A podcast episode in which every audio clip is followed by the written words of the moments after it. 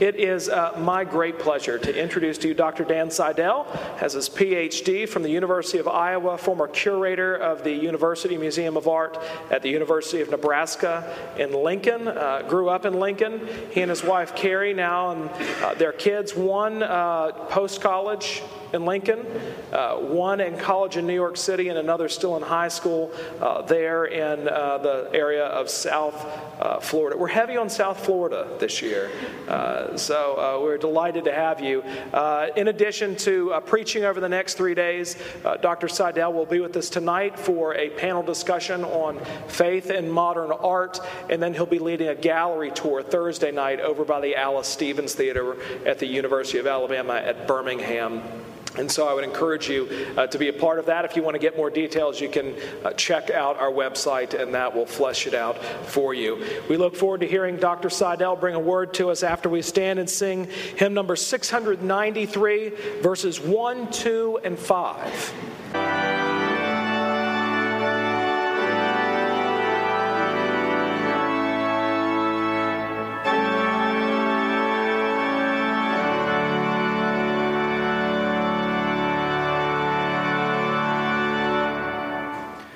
May the words of my mouth and the meditations of our hearts be pleasing in your sight, O Lord, our rock and our redeemer.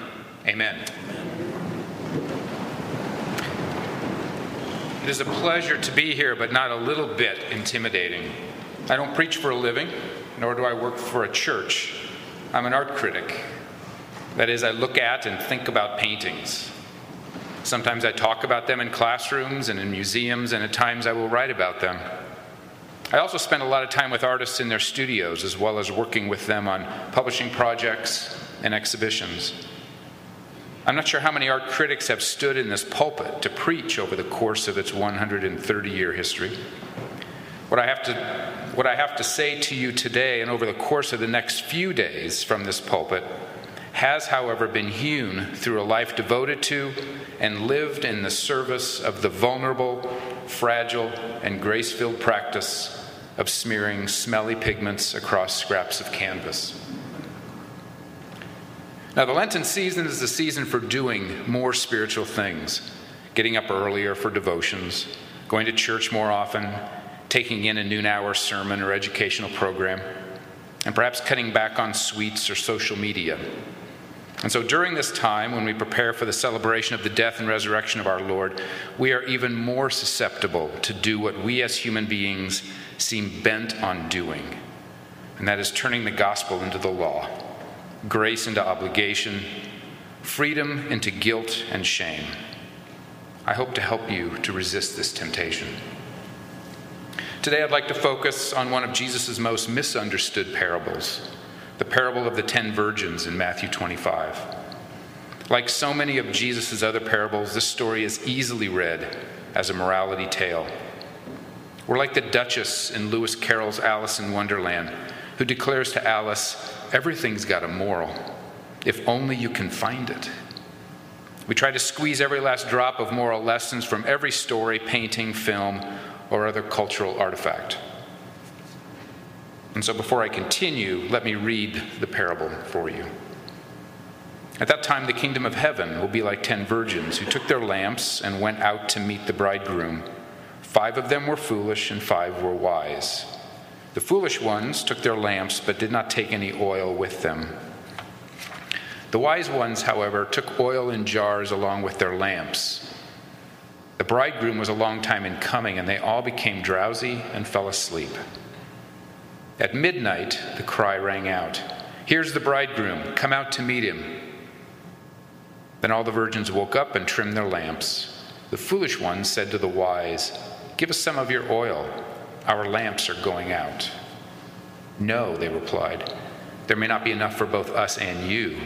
Instead, go to, go to those who sell oil and buy some for yourselves. But while they were on their way to buy the oil, the bridegroom arrived. The virgins who were ready went in and with him to the wedding banquet, and the door was shut. Later, the others also came. Lord, Lord, they said, open the door for us. But he replied, Truly I tell you, I don't know you. Therefore keep watch, because you do not know the day or the hour. This is the word of the Lord. The moral is obvious enough. Get ready. Make sure you have your oil to light your lamps. Be prepared. Do the diligent work. Be industrious. Don't be lazy. Now, Jesus does tell us to be alert, to be watchful. In Luke 12, verse 40, the Son of Man will come at an hour when you do not expect him. In the Garden of Gethsemane, Jesus asks his disciples to pray with him, but he has to wake them up not once, but twice. If we're honest with ourselves, these words of Jesus do not feel like grace to us, they feel like law. You better be prepared. Don't be lazy. Don't waste time. And we picture Jesus saying this like a parent wagging his finger at us. And so, the question that must come to you and to me when we hear this and other parables like it is which are we, the wise or the foolish ones? In order to answer that question and deal with the nagging feeling that Jesus is doing the opposite of making our burdens light and our loads easy, I want to spend some time with the parable itself. It is a story that is deceptively enigmatic and mysterious, revealing that it is something other than a morality tale, revealing something both more terrifying and more wonderful about the God of this gospel. Let's follow Martin Luther's guidance through some of the details. Luther reminds us that these are virgins. All ten are those whom the bridegroom is courting. It's not as if five show up and then the other five show up. They go out together, and we can't tell which are prepared and which are not. All ten have lamps. They're going out to wait. Luther says the lamp is the outward appearance of preparedness. They seem to be ready, all of them. Inside the lamp generates the flame, and it's invisible. The jar of oil generates the flame, and that is faith. How did the wise virgin, virgins get the jars of oil? We only know that they have them. We assume that they were industrious and got it themselves, but that is only an extrapolation based on what the foolish virgin, virgins do in response to not having oil. Paul asks in one of his letters to the Corinthian church, What do you have that you have not received? In the scriptures, oil is only received, it is only applied, it is only given. And who is the giver of the oil? God is always the giver of the oil. Psalm 23 You anointed my head with oil. 2 Kings 4, verses 1 through 7, the incredible story of Elisha and the widow, the widow, which there are limited, limitless jars of oil to sell. Luther sees the flame as the Holy Spirit, the light of faith, the shining glory of God. Israel is a light unto the nations. It is the light of God's love for the world, and faith is the oil that allows the flame to burn. Our intuitive reading of the parable, a reading I would suggest honors the old Adam, is that the foolish ones are the 90 percenters. They go most of the way, but they can't close it out. They've got some character defect, an addiction, or something that keeps them from being completely prepared. So we read the story as God saying to us, buckle down, do more, do it earlier, try harder, and be more prepared.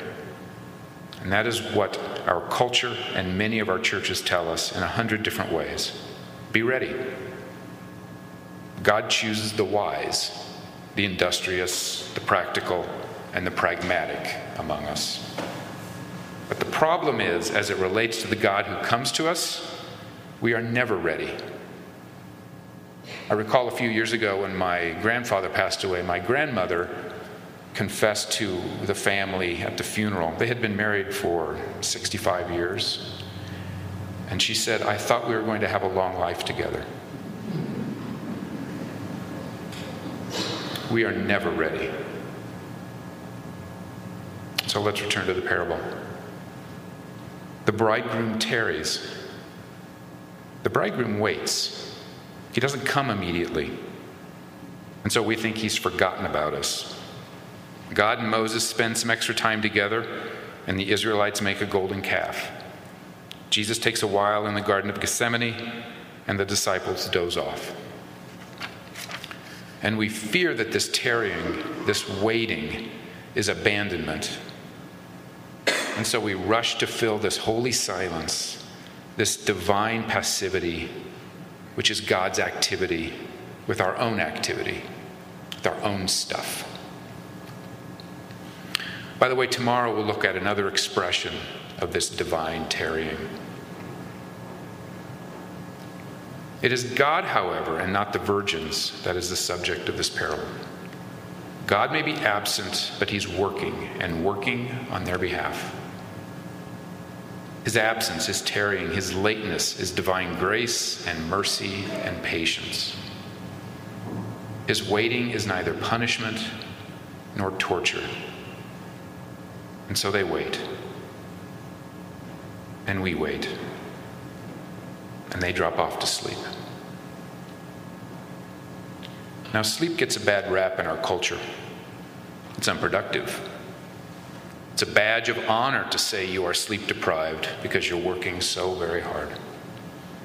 Sleep has also become symbolic of irrationality and vice because we lose control. Goya's famous etching, The Sleep of Reason, is something that shapes how we think of sleep. Morality and virtue is a matter of being awake, alert, always mentally, cognitively, intellectually awake, so we can do, be active, just do it. And we impose this view of sleep onto the scriptures. But sleep is something much more positive in the scriptures. God can actually do something with us and get something done once we're asleep. He can finally get through to us. He even makes us new creatures. Why do we hate sleep? It reveals our weakness. It's a little death, and God kills in order to make alive. God grows the crops when we sleep. When we sleep, we stop trying to control the world. Paul writes in 1 Corinthians 3 7 So neither he who plants nor he who waters is anything, but only God who makes things grow.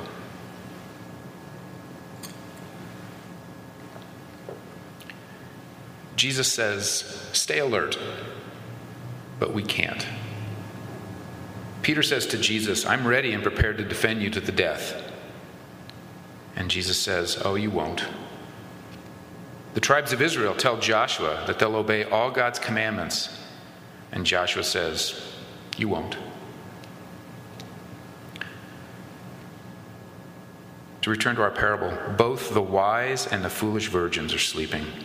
No one stays awake. That is, no one is busy doing stuff for the bridegroom. Both groups drop off.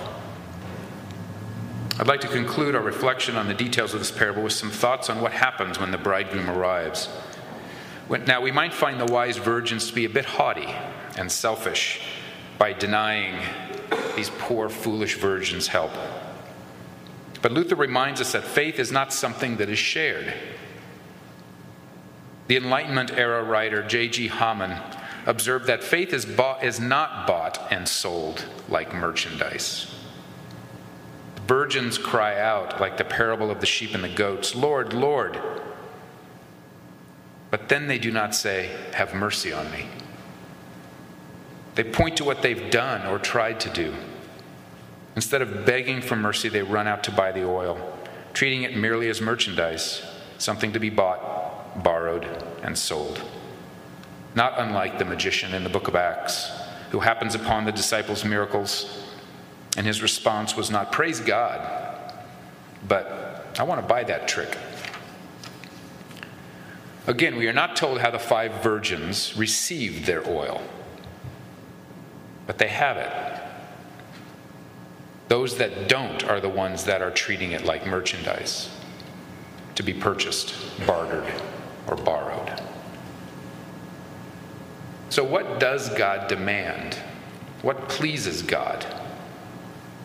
Psalm 51 says, a broken and contrite heart, a heart that casts all on the mercy of the Lord. not a heart that obsesses in what is done or left undone. A broken and contrite heart is, of course, the expression of the one who already has been given the oil. So let's return to our question Which one are you? Are you wise or foolish? Of course, I hope by now you know that this is the wrong question. This is the question that the old Adam asks, the old Adam that needs to do lists during the Lenten season, to get up earlier for devotions and stay up later for evening prayers, that runs out to buy oil and curses themselves for not being industrious enough, as if the bridegroom simply wants us to be more productive, efficient, and the foolishness of the virgins is due to the fact that they, that they simply didn't buy the oil earlier.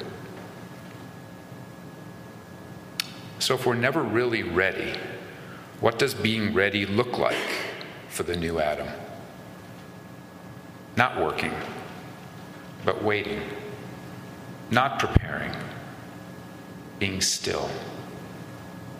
In the Gospel of John, Jesus' disciples ask him, What must we do to be doing the will of God? And Jesus' response is, Believe in the one he has sent. Believe. Believe the promises of God. Have faith that God will indeed have mercy on you, that He has not forgotten you, that He is coming no matter the time, no matter the circumstances, and that He is for you. That is your oil, and it cannot be purchased. It can only be given by the one whose words create faith and the one by whose words we live and breathe. In the Bible, God comes to men and women and they despair. But God says, Do not be afraid. He says to the drowsy disciples at Gethsemane, Let's go. He tells Peter, You will feed my sheep. And he tells us, And lo, I am with you always, even unto the end of the age, and I will never leave you nor forsake you. And God can say this because in Jesus he comes to die for you, not to shut the door on your face, the bridegroom comes to save, not to judge. So, what else does waiting look like? It can look like anything and everything. Looking at art, or even like Naaman in 2 Kings, which we'll look at on Friday. Taking an elderly king to the pagan temple for worship. Sometimes, though, it may even look like sleeping. And now may the Lord bless you and keep you. May the Lord make his face shine upon you and be gracious to you. May the Lord lift up his countenance upon you and give you peace. Amen.